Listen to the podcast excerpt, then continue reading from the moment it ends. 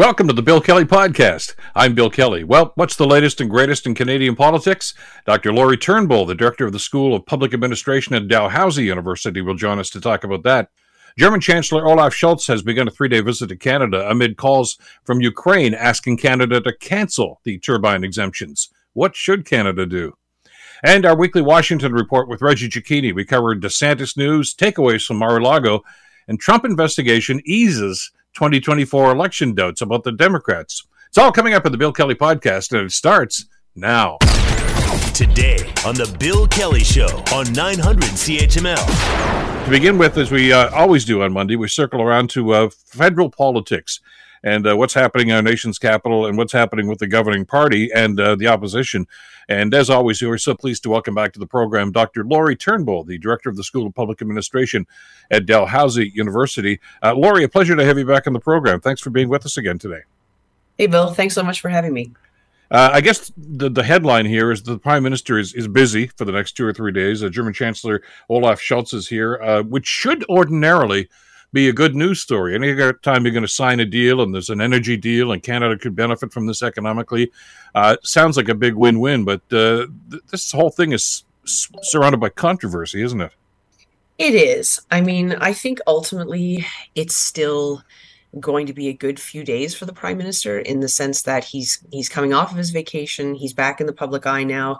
This is going to be a an opportunity for him to be seen as a, a kind of leader on the global stage at the same time as he's hitting uh, a few points points to visit in Canada and he's going to be seeing a lot of people. And so I think people are going to be looking at this and saying this is an opportunity for Canada. It's a miserable time in the sense that this is coming you know, largely as a result of what's happening in Ukraine. And so that's where we get the kind of this is a complex thing in the sense that he can't just kind of go up to the microphone and be delighted to announce this fantastic new partnership between Canada and Germany because it's not that simple. It's also because Germany is in is under a crunch now because they need to get away from the reliance on Russian oil. But what Canada can do in the short term is a lot less than what we might be able to do in the medium to long term. And so there is some degree of kind of he's he's got to find the right way to bring this message forward in a way that doesn't make us look you know too too excited about it but at the same time you know shows that yes this is an opportunity for canada and he's going to have to do some juggling here. I mean, that's that's what's happening on the uh, the, the, the East Coast, but uh, there are problems with China too. And I think we touched on this briefly last week about this Canadian delegation that wants to go to Taiwan uh, on a, what they call a trade mission. Uh, the Chinese ambassador has weighed in on this. I guess that's to no surprise to anyone. Simply saying, "Look, you saw what Nancy Pelosi did. Don't provoke us. Don't go there." Uh, and Judy Sgro, who's the chair of this committee, has said, "We will not be intimidated." Uh, so, yeah. th- which kind of sounds to me like they're going to go, and kind of sounds to me like there's probably going to be some sort of consequence. Is it really worth it? I mean, like I think it's it is a diff- difficult spot. I mean, the the prime minister and and like Minister Joly, they don't want to be in the position of telling a parliamentary committee you can't do something, what, what, no matter what it is, right? Like the committees have to have accountability and they have to have autonomy in order to be able to do their job. And so if you've got the executive saying, don't go visit there because you're going to cause problems for us, it looks heavy handed and it looks like the committee is not in control of itself. And so that's not a good strategy going forward. On the other hand, as you say, like if this ends up being a kind of public relations thing and the committee is kind of wanting to show that it's autonomous and wanting to show that it won't back down okay but there's consequences of that especially given you know what happened with pelosi going and so yeah i mean like it's a judgment call i don't know if this is going to end up you know going to fruition or what but i think everybody kind of wants to show there is autonomy to these committees. Canada's not going to be pushed around. It's not going to be told what to do by China, but this very prickly balancing act and you know not wanting to have have this sense that we can't we can't do anything lest China um, flex its muscles, right? And so this is a this is a, a kind of a tiny issue around whether a Canadian delegation goes to Taiwan that shows this larger issue in terms of global security and how we're going to manage China. From a, a practical standpoint, though, uh, what good uh, can a parliamentary committee do by going to Taiwan? I mean, they're not going to make any trade deals there, but uh, you know yeah. that's that's higher up the ladder where those sorts of things going on. So, uh, I mean, is, is this really a photo op for them, or is there something concrete that could come out of this? I mean, that's it. Like, I agree with you. There's not going to be dis- there's not going to be deals made. There's not going to be decisions made, and the committee wouldn't have the authority to do that anyway. And so, in some ways, when you see a prime minister, you know, going to to visit and you know, the, like, in, and for instance, seeing the prime Prime Minister Trudeau and Minister Joly and other ministers going to Ukraine, for example, we talk, you and I have talked about whether those visits really make a difference. It's a different type of thing, but there is a sense that yes, world leaders need to be in solidarity with other world leaders who are under attack, and especially given the context of this situation.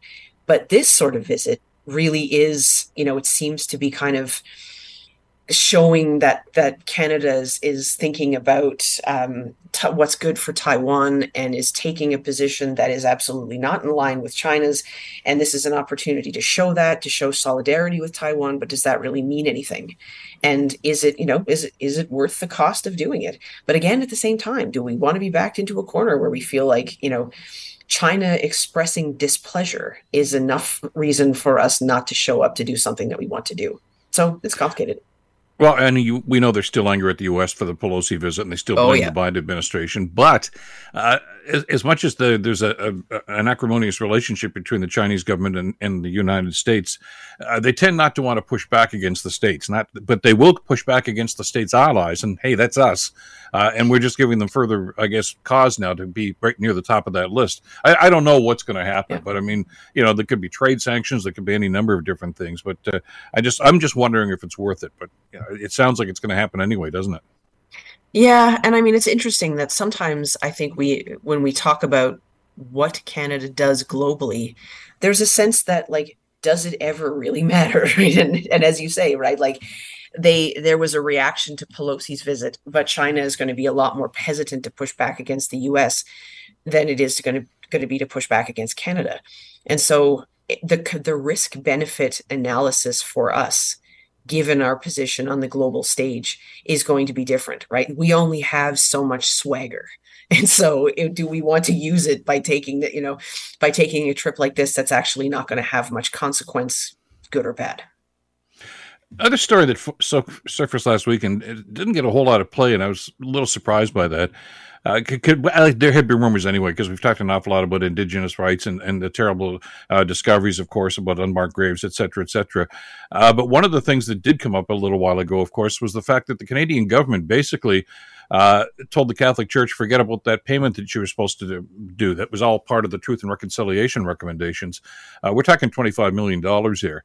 And uh, I guess some documents that were unearthed just a little while ago, uh, Lori, essentially indicated uh, that it was the outgoing government, the conservative government after the 2015 election, that seemed to sign off on that. And that's raised a few eyebrows. Absolutely. And I mean, especially given everything that we've been talking about over the last several months and years, especially in the context of the papal visit that we just wrapped up and that we've talked about on this program. Um, there is there is a real sense of you know what what are the concrete actions that are going to be taken and i think there's a disconnect for a lot of people between what the government says it's values and priorities are with respect to, to reconciliation and what the actual actions are. And so this is going to cause a lot of trauma. And it you know as as lots of things have. And i think there's there's going to be i mean right now we're still at a point where parliament is not sitting but i wonder whether um, these sorts of things are going to be taken up in earnest again when parliament comes back well, because what it does is open up some wounds all over again. Uh, yeah. First of all, uh, if the minister did this, and that's what seems to be the indication, that was always rumored, but now there seems to be documentation about this.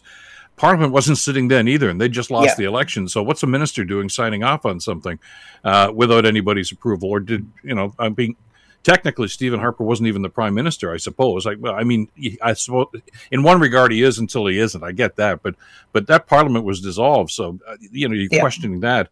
And it also, I think, probably you know even deeper wound is is the fact that the Catholic Church really kind of dropped the ball on this. I mean, they were uh, told about the twenty five million dollars, and they said they they'd only raised four million, and they were asking parishioners yeah. to do it. Uh, they don't need to to raise money. Uh, the Catholic Church is is doing quite well financially. Uh, but what was the? I, I, guess the question again, as we asked then, what was the motivation for the government to basically let them off the hook and sign this document saying, "Don't worry about it"? I agree with you. And I absolutely agree with your point that at that point, when you're in a position of a caretaker because you've lost the election, this is not the kind of decision you should be making. And not, you know, that's not something that applies just in this specific case. Like the caretaker convention will will say like you are not the person with the confidence of the house and therefore you should not be making these kinds of decisions that have major implications. These are major policy decisions that have huge budgetary implications and so don't do it. And so i'm with you. I don't understand what the motivation would have been at that point. Well, uh, more to come on that, I'm sure, when they get back to work uh, up on the hill, uh, which segues right into the last thing I wanted to talk to you about this morning. Uh, when they do get back to business, uh, how much pressure is there going to be on Jagmeet Singh to, as as one uh, pundit suggested, to step up uh, and, and and face Trudeau on some of these key issues? He he's been criticized, and you've talked about this uh, for the, for months now since this deal was signed with the the Trudeau government to basically prop them up till 2025. Uh, but Singh's starting to make noises right now, like he's not too happy with the deal and and would mm-hmm. consider backing out. Is, is, he sincere? So, I mean, it, to me, this deal has always been about political strategy for both sides like I understand completely that there are significant policy implications if the deal goes ahead and Canadians get pharmacare and dental care out of it. Those are huge pieces. And so I'm not denying any of that. But at the same time, the parties could do those things without forming a deal like this. They can absolutely decide to cooperate on policy pieces and move them along because together they form a majority. So I think this was always really about the government being able to avoid some of the scrutiny in Parliament that can take a long time and to, to avoid having the NDP, you know, really kind of hammer them over things that they can't necessarily control, right? Like the the realities of the cost of living. And in the context of a wider global inflation crisis, there are things that governments can do, but only so much. So I think the Liberals are really hoping to buy some quiet time, and the NDP were hoping to avoid an election, which is not going to be a great thing for them because they don't have the money to go. So is Jagmeet Singh going to be able to start pressing more on Trudeau now if the realities around wanting to avoid an election are still there, right? Like, is, does he want to go to election and give it to Pierre Poilievre? I doubt it. He's going to be in major trouble with his supporters if he does that. And so I think the question is whether there's a sweet spot for Singh to be able to build enough leverage around these issues and to be able to gain authority to position himself as somebody who's really fighting for these issues. That's going to be really hard because Singh has been invisible. Like he hasn't been around at all. And so I think he, to be honest with you, it might be a bit too late for that. And if he starts, you know, kind of making a bunch of noise about how he's not getting what he wanted out of the deal, I don't know that people are listening to him at this point. Well, and like you say, the consequences of this are, are, are could be monumental if there is another election. I don't think anybody wants that. Well, except for Pierre Poilievre, I'm sure. Uh, mm. But but they're they're going to they're going to be pressuring the NDP, I would think too, because they they want to dr- pull the plug on this thing. They want to go to the polls uh, right now, and and and he's aching to do that. You can tell with, the, some of the comments that he's made right now. So it's it's going to be difficult, I would think, for Singh to resist uh, that. But at the same time, as you told us last week, I mean, if if Pierre Poilievre becomes the next prime minister after the next federal election, whenever that might be, uh, you can forget them. He, they're not going to, you know, play footsie with the NDP on a lot of these issues. Quite the contrary, I would think. Oh yeah, I think in fact one of the ways that Pierre Poilievre has been quite successful is appealing to hardworking people who do not find that they have enough money at the end of the month and they're finding that what they're dealing with in terms of the cost of gas the cost of living is not getting any better. And so I don't know, Bill, if you saw the video that Pierre Poilievre just put out, and it's I think it's called like Breakfast with Justin or something like that, and sort of ostensibly he's having breakfast with Justin Trudeau. But I think that this is absolutely brilliant political strategy. He's having breakfast with you right? Like he's having he's sitting there kind of trying to have a, it's as though he's having a conversation with a listener with a reader with a watcher. And he's talking to you in very plain language and in very kind of you know, even soft tones about oh god you know i really understand what's going on here and the prime minister doesn't understand it. And so i'm interested to see what kind of game the liberals are going to come back with here. Their failure to define Poilievre is a mystery to me. I don't get it well, it's not as if they're not giving him enough information too. I mean, Poilievre's right out there, uh, but you're yeah. right. They they there there has been no counterpoint to that, and maybe that's to come. I don't know. Uh, should be an interesting week anyway. As always, Lori, thank you so much for this. Great talking with you again, and uh, look forward to our next conversation. Me too. Take care, Bill. Take care, Dr. Lori Turnbull uh, from Dalhousie University, with a look at what's happening federally here in this country. You're listening to the Bill Kelly Show podcast on 900 CHML. I want to circle back to something I was talking about with uh, Dr. Lori Turnbull just a couple of minutes ago. Uh, and the Prime Minister uh, is, as we mentioned, with the German Chancellor today. And, uh, well, the, the modus operandi here is that they're trying to sign an energy deal. And they talked about this, I guess, at a, a meeting a couple of weeks ago. Uh, but there's an undercurrent to what's going on here. And of course, that's Ukraine. Uh, because this whole thing seems to be centered around certainly the, the turbines that Canada was fixing and sent back. Uh, but at the same time, I think the Canadian government probably would ra- rather the focus of the next two or three days uh, be the deal that they're supposed to be signing uh, with the German Chancellor. Emily Judovesky has some details for us. Olaf Scholz and his vice chancellor touched down in Montreal Sunday evening for a visit that includes scheduled stops in Toronto and Stephenville in western Newfoundland. Deputy Prime Minister Chrystia Freeland was on hand to greet the dignitaries on the tarmac. Scholz and Prime Minister Justin Trudeau are expected to sign a deal for Canada to supply clean hydrogen to Germany, as well as discuss the war in Ukraine. The visit coincides with renewed calls from Ukraine for Trudeau to cancel a decision to allow the return of a turbine being repaired in Montreal for use in a Russian pipeline that supplies natural gas to Germany. Emily Jovesky, The Canadian Press. So, how do you find a balance, or can you even find a balance between what Canada should be doing here? Because the turbine issue is the uh, the sword of Damocles, I guess, that's hanging over this whole thing. To talk about this, we're pleased to welcome back to the program Elliot Tepper, Emeritus Professor of Political Science at Carleton University. Uh, good morning, Elliot. Great to have you with us again this morning. Thank you. Good morning, Bill. Uh, the statement from the Prime Minister's office uh, says, on a you know they take great pain, I guess, to wordsmith these things. Uh, the visit will advance a shared priority between Canada and Germany, including our unwavering support for Ukraine. Well, and of course, the response of the Ukrainian government is, if you're supporting us, then don't give them the turbine back. Uh, this this is a very very touchy, complicated issue, isn't it? Yes. Uh, from the Ukrainian view, it's not complicated at all. No. Uh, the it's very straightforward. In terms of the broader picture, it becomes complicated in a way that I don't think has been underlined sufficiently. The primary goal of getting those gas turbines back was to maintain NATO unity. The fact that the US government weighed in on this at the time when this first came up a month ago uh, has not been underlined, and it should be. The primary goal of Joe Biden and the US government is to maintain NATO and Europe's unity in the face of this unprovoked attack on Ukraine. And they consider it, and apparently we consider it, uh, worth providing sufficient gas supplies to Europe so it does not get divided over the issue in order to maintain that unity. And therefore, our government, and supported by the US and certainly by Germany, is that yes, let's let's get ahead, go ahead with this. We have to have that gas in order to in the broader picture, maintain the struggle uh, in support of Ukraine. Ukraine doesn't see it that way. Well, and then and as you mentioned, let's you know we have to I guess go back in a few months anyway to the beginning of this uh, this invasion of Ukraine by the Russians. Uh, Germany was kind of late to the party, weren't they, Elliot? I mean, they they were supportive, sort of, uh, but there was a concern there because they were concerned about repercussions because they are so reliant on Russian energy. And and as soon as they did make a stronger commitment, of course, uh, Russia didn't turn off the tap, but they certainly reduced production, didn't they? Yes. Uh, one of the achievements of Mr. Putin is the creation of what I'm calling the new Europe.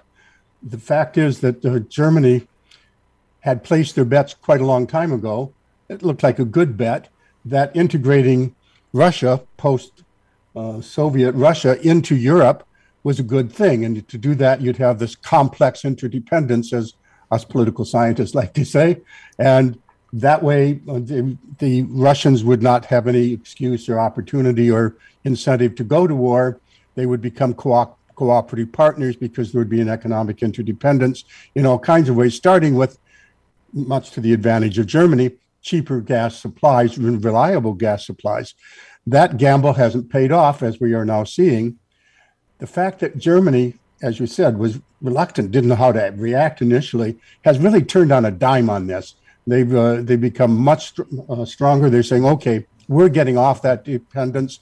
Not only that, we are helping lead. Remember, they are the largest economy in the EU, uh, and in many ways, under Merkel anyway, a leader of the EU. Uh, they're, so they're saying, okay, we now agree with everybody else. Uh, Russia is a threat. We're going to deal with that threat. We have to get off our dependence on their uh, gas supplies, but it's going to take a little while, so we need it uh, in the short term for this. And that takes us back to the exemption.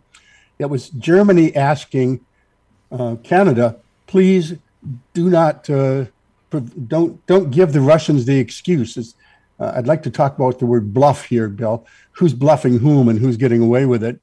Uh, Russia's bluffing. If they um, if you don't give those turbines back, turbines back, if we don't have them, then the Russians will use that as an excuse to turn off the, uh, the supplies to us. Let's call their bluff. We'll get those turbines back to them. Then they, if they still deal with us in that way, everybody will see that they are bluffing, that they really had no intention to not use uh, what, basically energy supplies as a weapon against Europe. That was the uh, the bluff at the time. We now have a situation where the Ukrainian government and the able representative here, their ambassador here in town in Ottawa, are saying, okay, you called their bluff. They don't want those turbines. It was always a bluff. They don't need them. They don't want them. Uh, we, Canada sent them over to Germany. Germany was going to send them on to Russia. Russia has not, as of today in any event, accepted them anyway. So if they don't need them, then don't want them. It was always just a bluff. We have called their bluff. We have now called their bluff. So don't supply them with the turbines don't violate the sanctions regime. The sanctions regime is critical to uh, from the uh, sanctions regime by the West, by everyone else uh, against Russia. That's critical. We have to maintain that unity. But and, and, the bluff was a big thing, and I know that even on this side of the ocean, of course, our uh, minister, well, the prime minister and certainly foreign affairs minister Joly, uh, we, we're using that line. That was one of their talking points. Uh, and and as you said, there's there's some sense to that and some credibility uh, to call their bluff and show the Russians for what they are, which we have done, I guess. But to what end, Elliot? I mean, nothing's changed. Well, that's that's the bottom line today, and um, the fact that I'm citing them doesn't mean I agree with it. I'm I'm trying to present the context. Oh, sure, I understand. yeah. in front of us today, but uh, here's today's comment from the government of Canada, uh, from our our energy uh, minister Wilkinson our expectation and our hope is that the turbine will actually go back to Gazprom and it will eventually come into service. So the Canadian position is not changed on this, nor will the Ukrainian position saying um, you're dancing around this. But what that really means is you're violating the sanctions regime. We need that sanctions re- regime. What will happen uh, the next to the next demand? If you're violating it for this, you'll violate it for that. And meanwhile, the whole thing is being now wrapped up into a broader package of this bilateral visit uh, by Chancellor Scholz to Canada, talking about an energy deal. He wants Canada's LNG as well as this exciting new thing, hydrogen and uh, ammonia, pro- ammonia processing, and it's going to transform Newfoundland.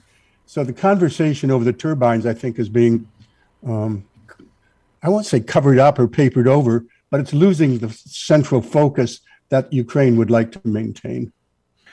Yeah, let's let's talk about the Ukraine perspective for a second, if we could. Uh, you know, we're heading up towards Independence Day, where Ukraine uh, will be celebrating. Although, of course, given the situation over there, it's going to be a rather subdued celebration, I would think.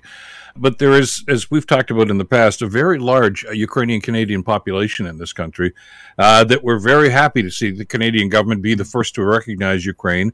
Uh, one of the first, anyway, and and certainly to show their support initially when the invasion started there's a a lot of disgruntled Ukrainian Canadians right now because of the Canadian action to do with the turbine issue here right now. They and, and even President Zelensky, as, as we've mentioned, uh, is basically said, "You keep saying well, you got our back. Well, this this is not what somebody does when if they they have our back.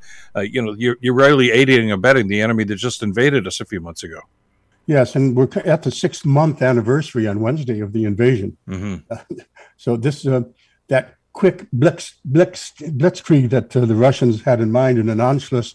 You know, they were going to decapitate the pol- political leadership of Ukraine in, in, in, a few days, and then they were going to merge it with Russia through a phony referendum. Clearly, that didn't happen, and we're into our current slog, and the nature of that war seems to be changing. Uh, one of the, I think there's two things about the war I'd mention very quickly on this. Uh, one is that now Ukraine is operating behind enemy lines. They are taking the fight behind enemy lines. We've seen that in Crimea several times now. The uh, mysterious explosions have been followed by more mysterious explosions. So it's quite clear now that Ukraine is operating not only in uh, Crimea unexpectedly and really doing serious damage there, but also elsewhere, perhaps across the border into Russia itself. Uh, some mysterious blowing up of um, ammunition dumps. Also, they're taking behind the enemy lines of targeting the Wagner group. It's really the Wagner group. Uh, you know, now they're talking about, well, we'll set up a Mozart group. That's a side story. But the, they are operating behind uh, enemy lines now in a way that puts the Russians more on defense, and that allows Ukraine to play offense in a way they haven't been doing. And the second major thing I think to talk about in terms of the war is, of course, the nuclear issue. And yeah. Zaporizhia and the world's, you know, the, Europe's largest electrical plant powered by nuclear uh, generators, five or six of them there, and there's another plant elsewhere. The Russians have been occupying that, but forcing Ukrainian uh, technicians to maintain it. Now, apparently, they want to reorient.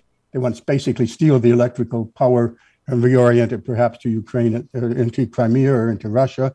But they apparently are also using uh, that as a that plant as a fortified place from which to launch missiles uh, and attacks because knowing you can't fight back there, there's an extremely yeah. dangerous game going on over nuclear issues in Ukraine. The UN Secretary General has been there. Uh, the head of the Atomic Energy International Atomic Energy Agency has been there saying, "Let's make this a demilitarized, a demilitarized zone around this nuclear-powered electrical uh, plant," and uh, that's just been turned down by the Russians. Not surprisingly, uh, because they haven't played ball on any of the quote unquote negotiations that have gone on uh, previously to this. Uh, they seem uh, determined that they want to carry through uh, with the invasion uh, for their stated goal, of course, to, to rid Ukraine of, of Nazism. and and to get some of the ne'er do wells that they've been talking about. a quick sidebar issue here, if I could, Elliot. The the, the death of a very prominent uh, daughter of a very prominent Russian who was the nickname being Putin's brain. And, and, within that the incident, of course, the Russians immediately blame Ukraine for that in some way, shape, or form. Uh, first of all, uh, it seems ludicrous. That doesn't say there's no credibility at all to the accusation at all. Uh, but but is there even is Ukraine even capable of, of, of that kind of espionage and that kind of uh, behind the scenes activity? We know that Ukraine has been operating effectively, as I just was talking about. But yeah. a car bombing outside Moscow does not have. It doesn't doesn't seem to me to have the, the fingerprints of Ukraine on this particular assassination. Uh, there's some new group has just been announced uh, on a Telegram channel. There was one Russian member of parliament who opposed Russia invading Ukraine. He then defected. He's now living in, not defected, he moved out for his own safety. He's now operating out of Kiev, and he has a radio program.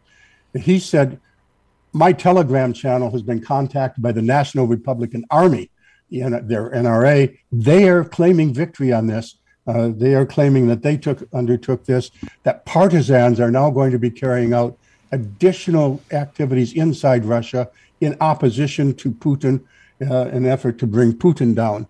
So perhaps we're seeing a, a new development uh, inside Russia. Certainly, uh, the particular assassination was audacious, uh, murderous, of course, but it, the fact that the ideological justification or the coloration for that Mr. Putin projects of you know great greater Russia was echoed by this uh, this ideologue whose daughter she shared it apparently this uh, was meant to attack the father, not the daughter. They were switched. They switched cars at the last minute. So uh, something additionally mysterious is going on and murderous, and all of this is in a way side effects and ripple effects. We talked about turbines to start this. We're caught up in this in a tiny way, this far away, but there are ripple effects of this invasion, and we just are seeing one more of them. And I mean, the accusation that Ukraine was somehow involved in this, I mean, I guess it serves two quick purposes. One, of course, to try to, you know, demonize the, the enemy as far as the Russian people are concerned. But I guess also, Elliot, this is another attempt by Putin and his regime to, to basically say everything's fine over here. We're, we're everybody's behind the war, everybody's behind Putin, uh, which is not the truth at all. There's a lot of uh, of, of of insurrectionists uh, in there that were never happy with Putin.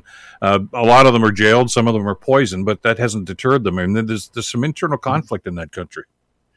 Yes. One of the successes of Mr. Putin was to put down the internal opposition initially. The, there were uh, a lot of demonstrations against this war in the opening phases of the war a long time ago now, six months ago. But uh, the domestic security forces have forcibly put down those, uh, and the state media propaganda apparatus has successfully blanketed the country, convincing Russians who have no other source of information that this indeed is a justified war against Nazis, as you put it uh, accurately a moment ago. By the way, as a side note, uh, he, that vocabulary is now being directed toward uh, some of the Bal- one of the Baltic states. That's very ominous. Oh, there's Nazis there too. So I'm I'm watching that one. But the um, yeah, the reality is that uh, he's gotten away with it until now, more or less. But we are seeing at least some possible domestic or internal dissent uh, as represented in this assassination. Uh, worth watching. I mean, this is changing almost by the day to see yes, what's been happening here and the reaction to it. Uh, that's why it's so important that uh, we get your perspective on this, Elliot. Thank you so much for sharing some time with us today. I really appreciate it. Oh, it's always good to talk to you, Bill. Take care. That's uh, Elliot Tepper, Emeritus Professor of Political Science at Carleton University. You're listening to the Bill Kelly Show podcast on 900 CHML. Lots of news going on south of the border. Well, you know, of course, the Mar-a-Lago uh, investigation uh, with the raid on the Trump residence and the implications of that.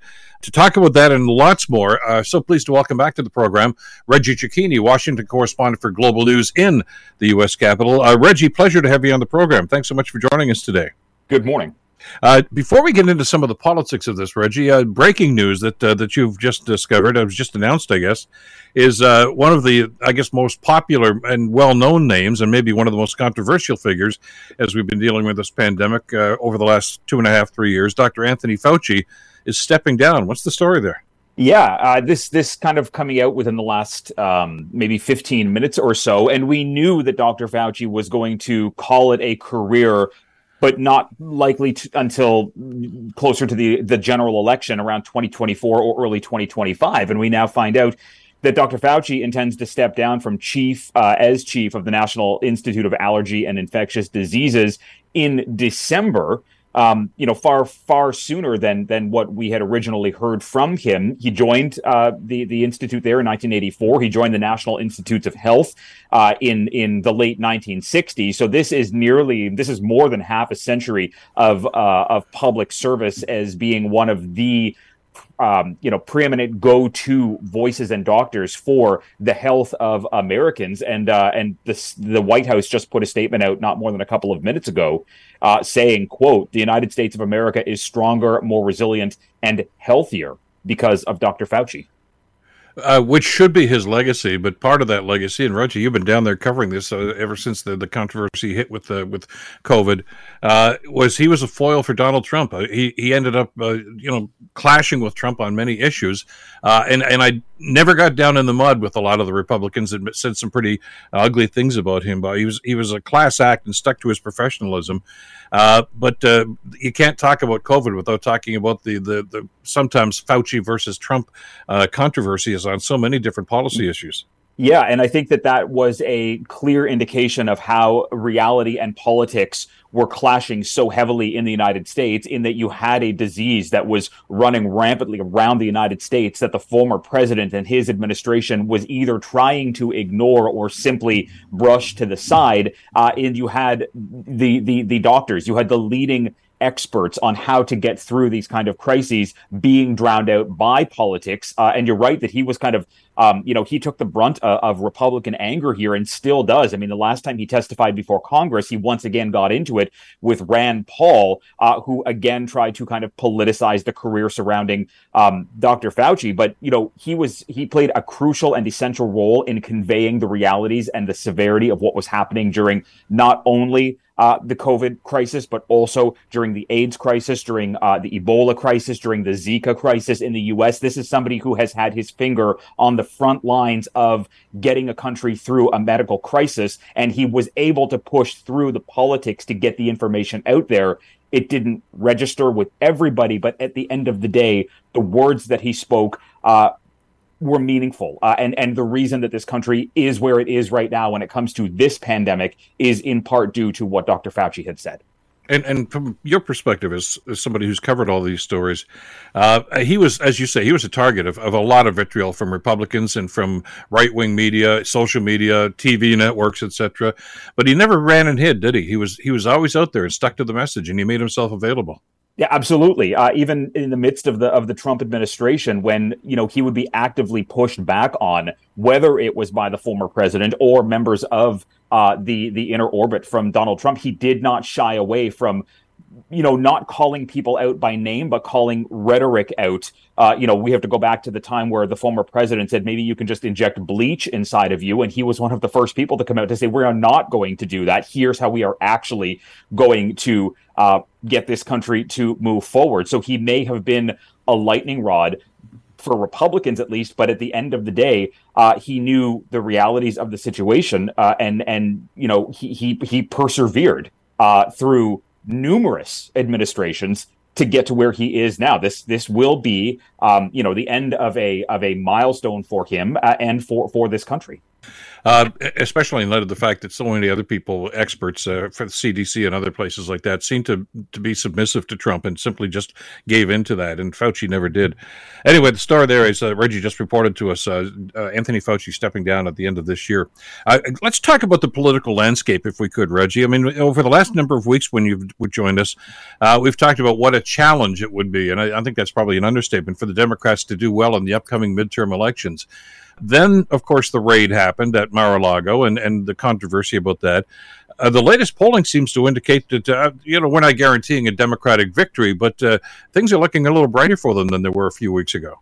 Yeah, and you can chalk that up to um, a couple of big late season wins for Democrats, especially when it comes to uh, that Inflation Reduction Act that is going to dump billions of dollars into the economy by way of trying to lower prices, while at the same time also kind of revitalizing uh, some parts uh, of that failed um, Build Back Better plan that had uh, uh, environmental aspects to it as well, because there are now billions of dollars going into the climate fight. And this is a huge victory for Democrats to be able to roll with going into the midterm uh, elections. You know, everybody looked at, at the former president with these struggling and sagging popularity numbers. And at the end of the day, because his team, his party was able to roll out this victory, there are now questions of how big, if there is, will this red wave be uh, in the time for the midterms. Even the fact that you had um, uh, Minority Leader McConnell speaking last week publicly that because of some of the candidate qualities being put out there by the GOP, that there's a real risk that they don't win back the Senate in the midterms. There's some big problems here for Republicans, and it becomes from these big gains being made by Democrats let's talk about the GOP if we could, or the Republican Party. I mean, uh, politically, Reggie, there's, there only has there can only be one big dog, you know, in in the pack, and Donald Trump for the well since he went down that escalator at you know at Trump Tower so many years ago to announce he was going to run, has become the big dog. Uh, Ron DeSantis is is maybe the challenger here. He hasn't officially declared that he's going to be a challenger, but uh, his name keeps coming up time and again. And my understanding is he's out stumping for Republican candidates now too. Yeah, he absolutely is, uh, and I think that he is uh, he is the one to watch for in the months to come. And I use months because we need to find out what's going to happen with these investigations into those documents uh, that were taken from Mar-a-Lago. Does this lead to a potential criminal charge? Does this lead to a more, you know, trumped up for lack of a better word, um, series of investigations into the former president that potentially dogs his ability to maintain uh, the vice grip that he has on the Republican Party beyond midterms. I think if the president, if the former president is maybe starting to kind of fade when it comes to support, Ron DeSantis is going to be that person to watch. And there are several reasons for that, Bill. Number one, well, he may not be Donald Trump, he is embracing Trumpism. He is uh, allowing for things that the former president did that was, um, you know, enjoyed by the base. He is not standing in the way of that. And while he doesn't actually come out and back things that Donald Trump says, or he doesn't, uh, you know, get intricately involved in kind of putting his voice on something like the abortion battle, he also doesn't push back on that and lets politics play out in his state, which ultimately ends up benefiting him. So what he's doing is playing to the MAGA group while at the same time trying to play it safe with maybe hesitant, skeptical, moderate Republicans who think, well, he might be a better version of Donald Trump because he kind of believes in it, but he isn't Trump. So maybe he's different. And I think that's why Ron DeSantis is probably the one to watch after midterms. But he had a setback this week too, didn't he? Uh, where uh, that controversial law that they passed in the Florida legislature uh, that basically banned any discussion at all about LGBTQ rights and a number of other uh, different issues. Uh, a judge has pretty much said that's unconstitutional and, and slammed that. Uh, that that's got to be a bit of a, a, a, a knife in the back, I guess, to DeSantis uh, because he was being loud, lauded by the extreme right for for actually, you know, pushing a bill like that through the legislature. Yeah, and I mean, look, he pushes back on woke culture uh, in Florida, but at the same time, you know, well, it's a minor defeat for him. He also made the point of saying we look forward to being able to argue this in court. And I think that's again where he differs from someone like Donald Trump, where if somebody gets in his way, he'll throw everything at the wall. Things will get confusing, and then he has a hard time getting himself out of messaging. This time around, you have the governor saying, Look, uh, this was thrown at me as a kind of political curveball, and we are going to fight it. We are going to make our message heard. And by putting this in the court, it allows for a streamlined message to come from the governor, from the Florida government into why they want to do this. And then ultimately that puts it into the eyes and minds and hands of uh, of the voter. So they're, you know, he's using this strategically to his benefit, despite the fact that it's a loss right now. Uh, this will be something that he's able to now argue and keep in the public spotlight for weeks and months to come. Uh, let's circle back if we can to the uh, to the raid on Mar-a-Lago and some of the implications on that. And I noticed on Sunday, of course, on the on the political shows, the uh, Republicans are using a lot of the talking points, including uh, Trump's assertion initially that all that stuff in, in Mar-a-Lago was declassified. Uh, and and said that it was a blanket declassification. Now, some experts have said you can't do that. John Bolton, I guess, over the weekend, uh, who was Trump's national security advisor for a time, uh, said he had, he had, no idea what the, he's talking about and said it's almost certainly a lie. Now, Bolton was never a big Trump fan anyway. But is, is, that washing with people? I mean, the fact that Trump is, is still coming up with excuses and they're still using these, these things that he was well within his rights to do what he did? Well, I think you have to look at it like, was this a standing order, which very likely did not actually exist, but was this a standing order to allow things to remain unclassified when it was the FBI planting the evidence, when it was already uh, declassified by the time it got there, when it was, uh, you know, uh, uh government services administration accidentally packing up the wrong boxes and delivering the wrong boxes? Is this just another thing to kind of muddy up the conversation and at least keep the base engaged? It's very possible here uh, because there are reports now that uh, there are conversations that are starting to take place with former members of the Trump administration to see if this alibi exists, if this standing order for whatever that might mean exists. And you're right, it is likely not something that could be real because there's processes that are in place in order to declassify material uh, because national security can be put at risk. And, and a former president, at the end of the day, if they're working from home, taking stuff with them out of the White House to go and work remotely for a temporary time being, if they're still president, you wouldn't need to declassify that because you are still the president and you're on the job. So there are questions that are still remaining and circling uh, for this. But at the end of the day, you know, he's getting a boost from these raids because it's keeping the base I- engaged. And at the end of the day, we don't know what's going to happen. We don't know what's going to be released publicly. Uh, but the former president is using this as not only political leverage but as financial leverage because he's making millions off of this uh, in fundraising we keep i guess you know we're so focused on this and i understand because it's it's such a, an interesting story about what's going on in mar-a-lago and what's in those documents.